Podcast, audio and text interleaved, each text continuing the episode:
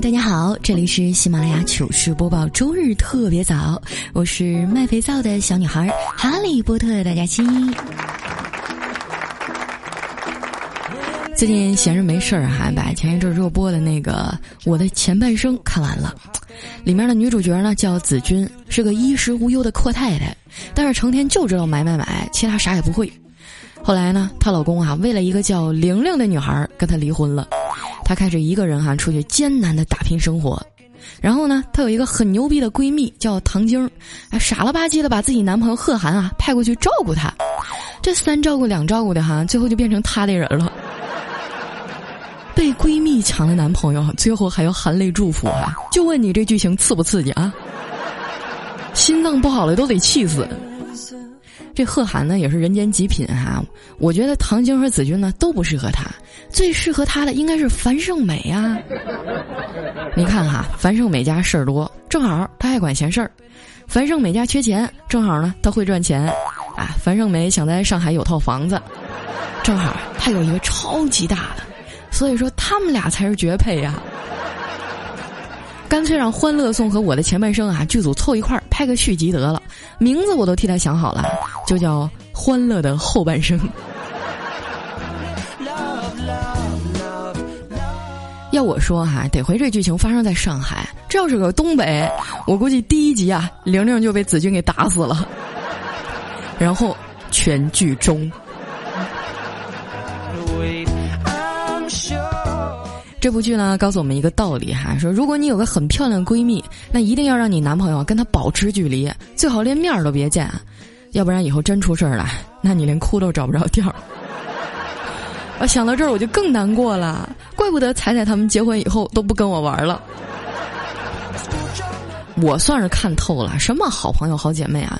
当初你们没钱了、失恋了、哇哇大哭的时候，我是怎么帮你的？我说过一个不字儿吗？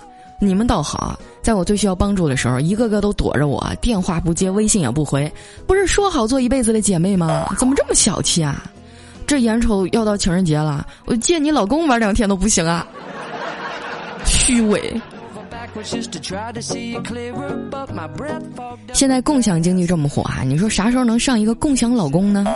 用的时候扫一下二维码就带走了，用完了往路边一扔。这个用的不爽啊就扫下一个。啊！大街上哪个帅扫哪个，想想就激动啊！还是社会主义好啊！这是一个资源共享的时代啊！不光自行车、汽车能共享，连一些配方和秘诀呢也能共享了。在我们老家那边哈，有个老头儿活了一百零八岁了，在庆祝他百岁生日的时候呢，这电视台的记者啊去采访他，问他长寿的秘诀是什么？这老人一脸为难的说。我恐怕呀，得三天以后才能告诉你。现在呢，我正在和两家广告公司谈判，一家让我说是矿泉水儿，另一个呀让我说是啤酒。看最后哪家能竞标成功吧。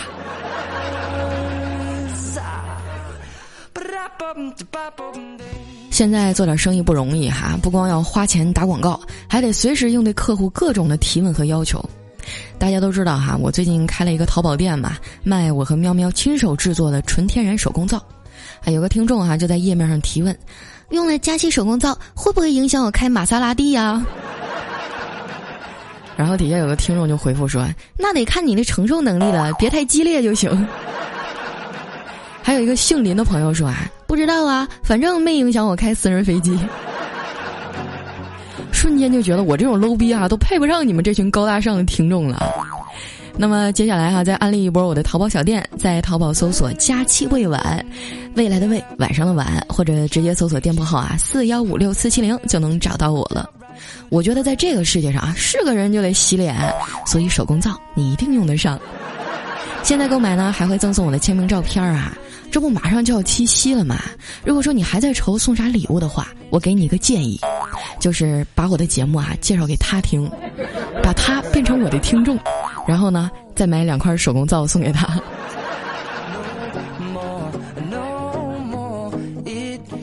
自从开了淘宝店哈，我的生活就变得忙碌而充实，每天下了班呢就急匆匆的往家赶呀。昨天刚到家，打开电脑啊。我妈就给我打电话说在菜市场买菜呢，让我替她去接小侄子放学。我只能无奈的合上电脑啊，骑着小电驴出发了。到了学校门口呢，刚接过侄子的小书包啊，就有一个小女孩噔噔噔跑过来问：“阿姨，你是小辉的妈妈吗？”我就笑着说：“不是啊，我是他姑姑啊。”啊，那侄子在旁边低下头，使劲的拽我袖子啊，想让我赶紧走。我心想，这臭小子肯定又惹祸了。没想到这小女孩啊，扮了一个鬼脸，对我侄子说：“吹牛不害臊，你不是说每天放学都回家照顾植物人姑姑吗？”嘿 呦喂，臭小子，你给我过来哈！老子让你也体验一下什么叫植物人儿。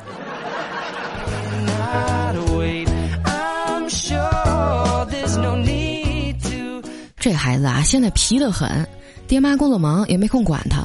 平时大部分时间啊，都是跟我混。自从他放了暑假啊，我每天都会抽出几分钟跟他聊一会儿。嗯，小辉啊，你和小伙伴们约在几点打王者荣耀啊？然后我就默默的记下来，避开这个时间段。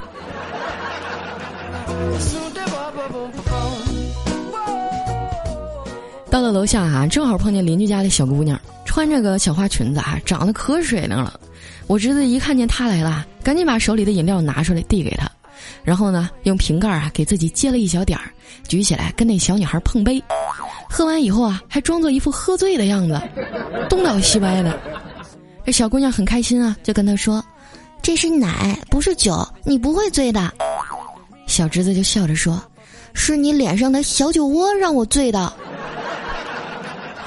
小女孩一听更开心了。我一单身老狗在旁边看的一愣一愣的。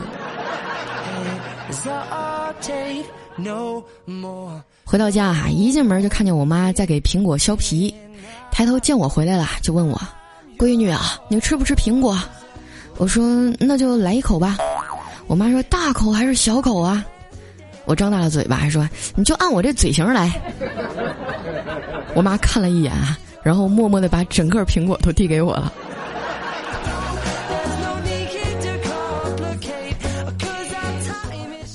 我和侄子啊坐在沙发上啃苹果，老妈皱着眉头啊对我说：“闺女啊，我脑袋疼。”我说：“这两天降温啊，你是不是要感冒啊？”我妈说：“不是啊，我脑袋里啊装的全是你。”我听了心里特别高兴啊，刚要起身给我妈一拥抱，就听她接着说：“你小时候啊那么瘦，我还勉强能接受，现在胖成这样啊，撑得我脑袋瓜疼。”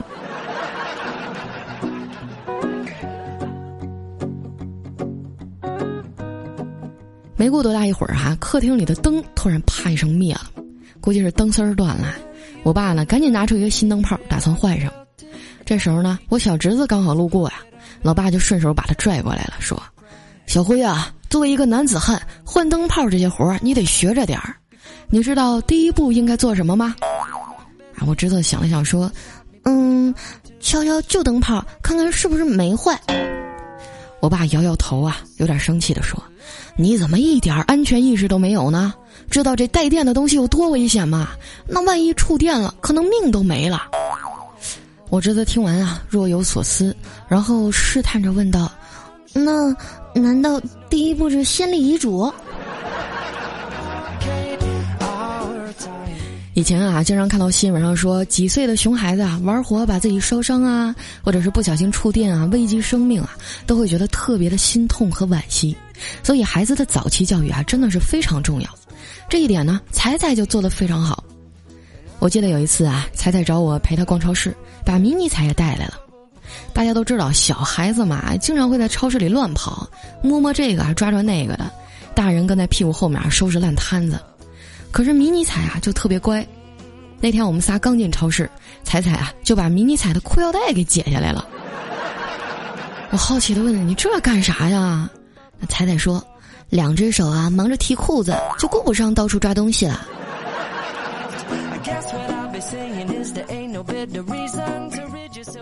超市的鸭脖打特价哈，我买了好多。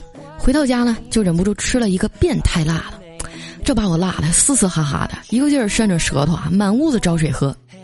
我哥看我这样，就赶紧递给我一杯水，说：“哎，快喝两口，如果舌头疼啊，你舔着喝就不辣了。”然后呢，就见他拿起手机啊，拍了一个小视频发朋友圈一边拍呀，还一边说：“嘿，你们看我妹这样子，像不像哈士奇？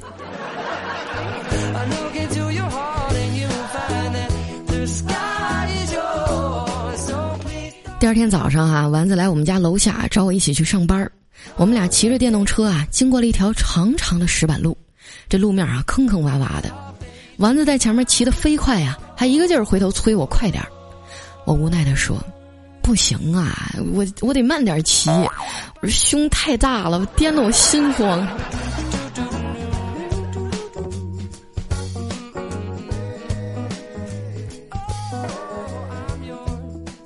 这不是快要到七夕了嘛？我们领导组织了一次团建，带着整个部门的人去看电影。也不知道他咋想的，竟然选了一部关于谋杀的悬疑恐怖片儿，这气氛整的可紧张了。魏大人坐在我旁边啊，专心致志的看。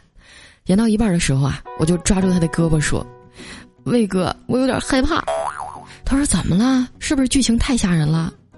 我带着哭腔说：“那倒不是，可是你别一边看一边记笔记了，行吗？”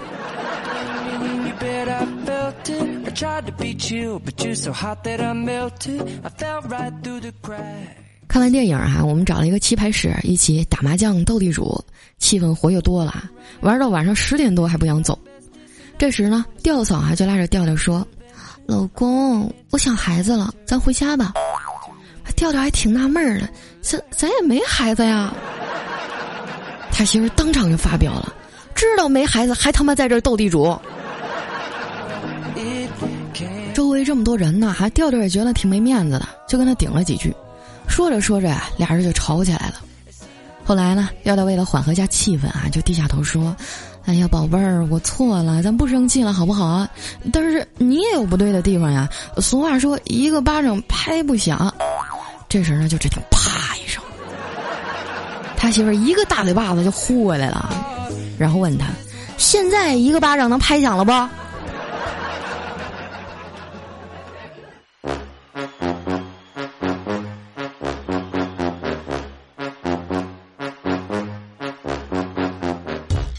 一段音乐，欢迎回来，这里是由佳期淘宝店冠名播出的糗事播报。没有冠名商啊，只能自己给自己代言了。想了解更多的我哈，可以关注我的新浪微博和公众微信，搜索主播佳期。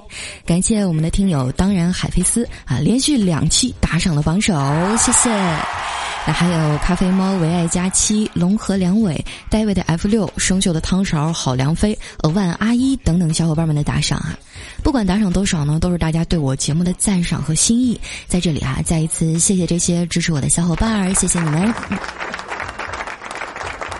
接下来时间啊，分享一下我们上期的留言。首先这位呢叫爱睡觉的科技酱，他说：“哼，我来晚一步了，就两天没听喜马，没想到今天啊，发现你竟然更新了三期，好高兴，好高兴，好高兴啊！重要的事要说三遍，爱你哦，佳期。”对啊，我更新节目的规律呢，就是要么不更，要么连更。昨天的时候，我们领导跟我说：“哎，佳琪，你过来，我给你讲个鬼故事啊。”我说：“嗨，多大的人了，这玩意儿还能吓着我呀？”我们领导说：“哼，今天二十六号了。”我操，领导你不要说了，这这太可怕了。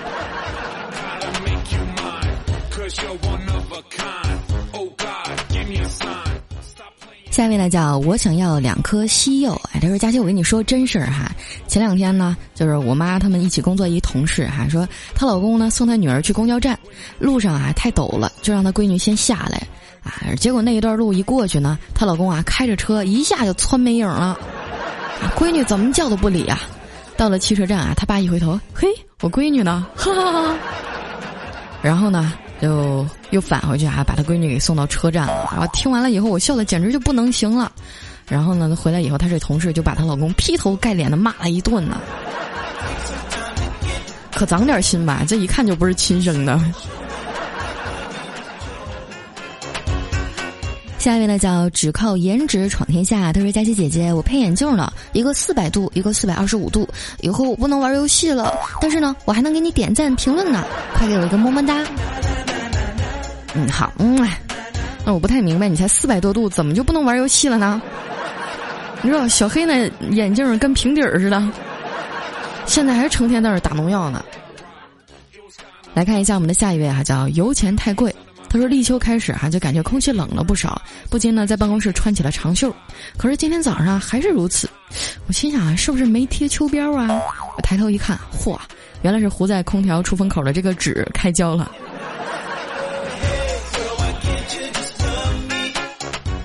说到这吹空调哈，我也不知道怎么了，就是我在家呢不吹空调我就特别热，一吹空调我还腿疼，就感觉这个问题就解决不了了。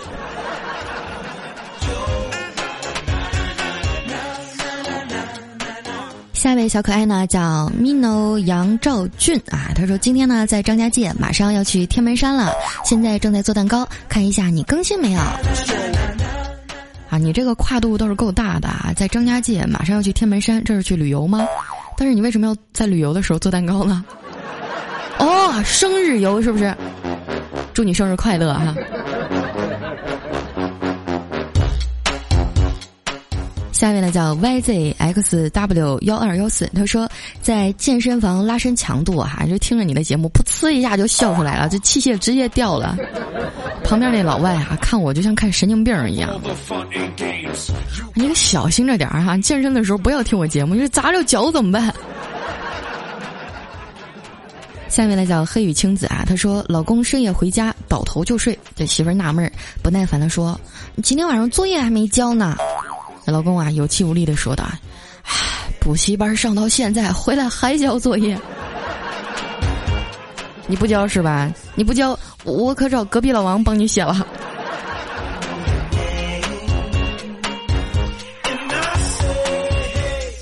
下一位朋友呢，叫风轻吻的耳朵，他说：“佳期啊，你说是不是有时候自己一个人也挺好的，不用再对另一个人怀有期待，自己所有的希望也仅限于自己身上。”不用在乎另一个人的想法态度，就自己不为谁改变，是不是也挺好呢？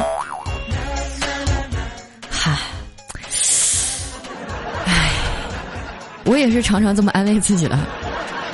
但是朋友们，明天就七夕了呀！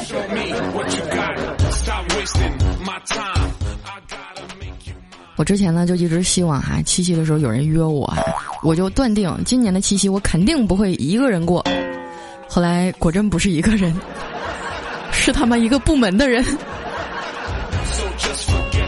一想到明天还要去南京干活，还整个人都不好了。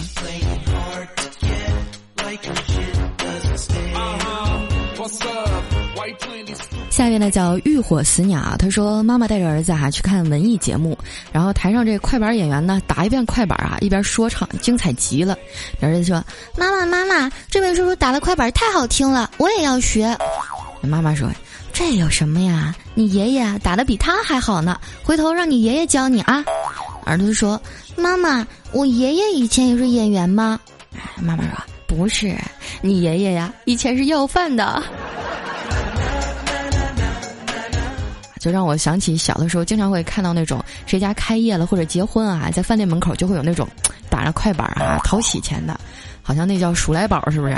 说一个到一个，想起哪个说哪个，是不是还没点赞呢？你们？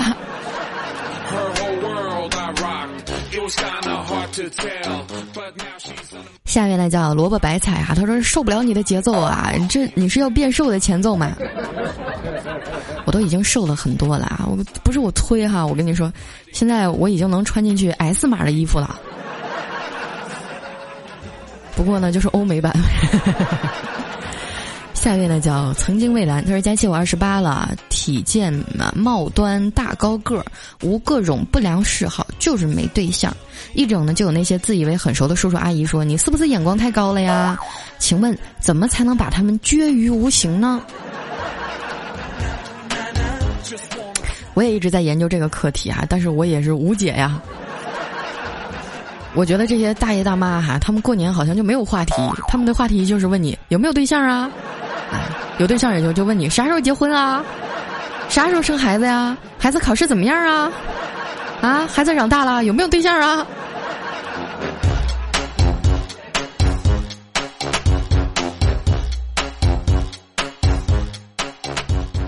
下面呢叫圆滚滚，他说这么快就一千多评论了。前几天下暴雨啊，上下班都要趟水走，看来啊，以后结婚又得多买一样了，就是买船。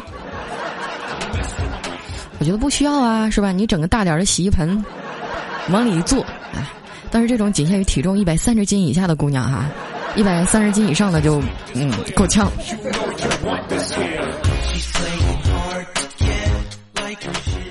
下面呢叫节操大师，他说六岁的闺女说，没有人全部是优点，也没有人全部是缺点，啊，全家就震惊于这句哲理啊，一起点头称赞，然后闺女就猛地一拍桌子啊，冲我吼：“那你为什么天天骂我啊？我就不能有几个缺点吗？可不是吗？凭什么骂人家？你看看你自己。”下一位呢叫赵辉纸箱包装，他说喜马拉雅现在几乎是我每天必听的节目了，从早听到晚，路上开车听，闲下无聊时听，晚上睡觉前听，都成了我的催眠曲了。但是最爱的还是你，小胖丫，永远爱你，么么哒，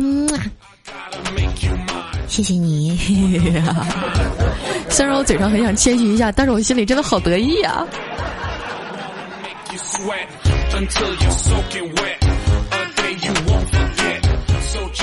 下面呢叫君临天下的 blog，嗯，他说原来这个避孕套啊还有一个可爱的名字叫蓝精灵，啊，预备唱，在那左腿右边右腿的左边有一只蓝精灵，它们空包又透明，它们听话又美丽，它们自由自在穿梭在那绿色的大森林，它们安全体贴防止西当爹。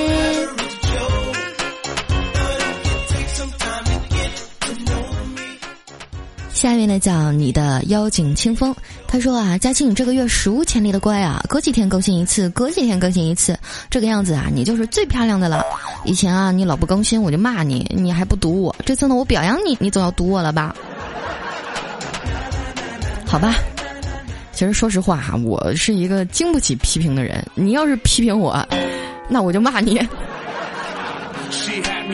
真的，你们要是有什么不满，你一定要说，是吧？要不然我以后都不知道怎么气你好。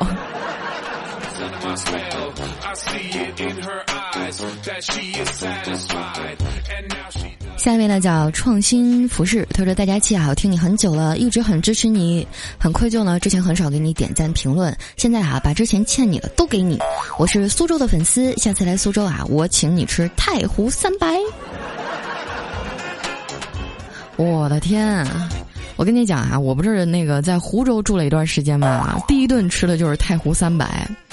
说真的啊，我我不太理解这个是不是南北方饮食的差异。在我们那边做鱼什么的啊，都是放什么豆豉酱啊，说放点酱油啊、糖醋啊，啊这边都是什么清蒸啊。我我我觉得，就是味道总好像总差了那么一点点啊。要是再往里加点酱什么就好了。但还是很好吃的，我觉得比较适合减肥的人吃。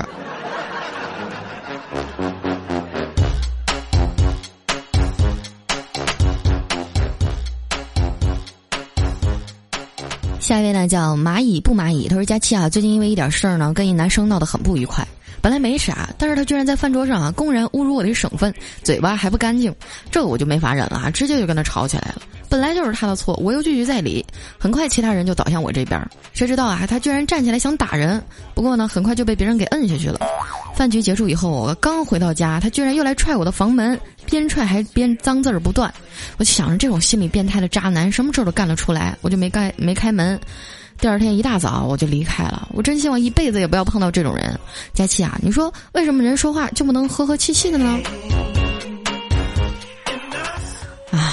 听你说话这个意思，感觉你好像是个姑娘啊，最起码应该是个呃比较文弱的青年啊。你碰到这种事儿，千万别出去啊！出去的都是傻子。你跟没素质的人较什么真儿呢？而且我真的我特别讨厌这种地图炮。如果说是这个。呃，如果说是平时开开玩笑啊，开一些无伤大雅的玩笑，那无所谓。但是出来混呢，是吧？谁不热爱自己的家乡呢？你老拿别人的家乡说事儿，有什么意思呢？呃，包括谁说一提到哪哪哪什么人小气，或者一提到东北人觉得东北人特别粗鲁，只能说个别的人，他不能代表全部啊，对不对？所以下次看到这种地图炮的话，你要是能打得过他，你就使劲怼他。你，你要是打不过他，那是吧？我们就不理他。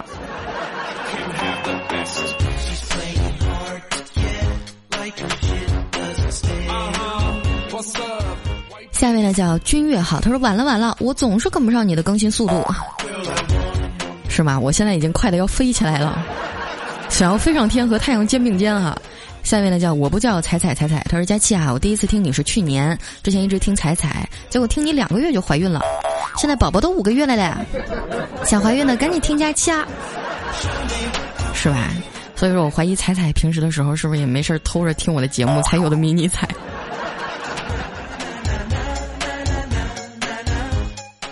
下面呢叫呃小腰子还是小小小腰子还是小沫子？我你们以后起名字能不能不要这么复杂？他说我也是黑龙江的，最爱听你的声音了。一个人在苏州很孤单，每天都是听着你的声音入睡的。司马，你是我老乡啊！唉。前几天刚从黑龙江回来，我跟你们说哈，我在南方的时候吃什么火锅啊，吃菜啊，都是特别精致的一个小盘儿，里面也没白没有几片肉。后来我前两天回家吃火锅的时候啊，我就点了三盘肉，四个人，一上来当时我就惊呆了，嚯，这这这个肉哈，就简直就是用那种盆上了。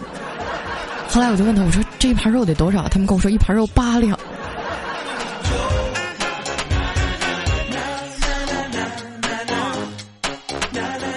下一位呢叫西城微凉，他说：“佳琪姐，你的声音让我很放松啊，写着成堆成堆的暑假作业啊，听着你的节目，你不怕写串行了呀你？”嗯，下一位呢叫大恐龙，他说：“听糗事播报好久了，你是最喜欢的一个啊，可能是第一个，所以印象比较深刻哈。对，我是你的初夜哈。”啊，他说那个一直都没能及时听啊，都是下载以后再听，感觉事后再补评论就失去意义了。你是第一个留言，就冲你微博里妈妈做的美食啊，在这里深夜里啊鼓到了我的馋虫，漫漫长夜啊，这这这，这后面写了一堆，这是你到底想表达的是夸我还是夸我妈呢？他说这个我决定哈，如果你念到这条留言以后，就准时出来刷存在感啊，佳琪加油，支持你。就是我念了一堆，我感觉你这条留言好像跟我没什么关系，夸了全世界，唯独就没有提我。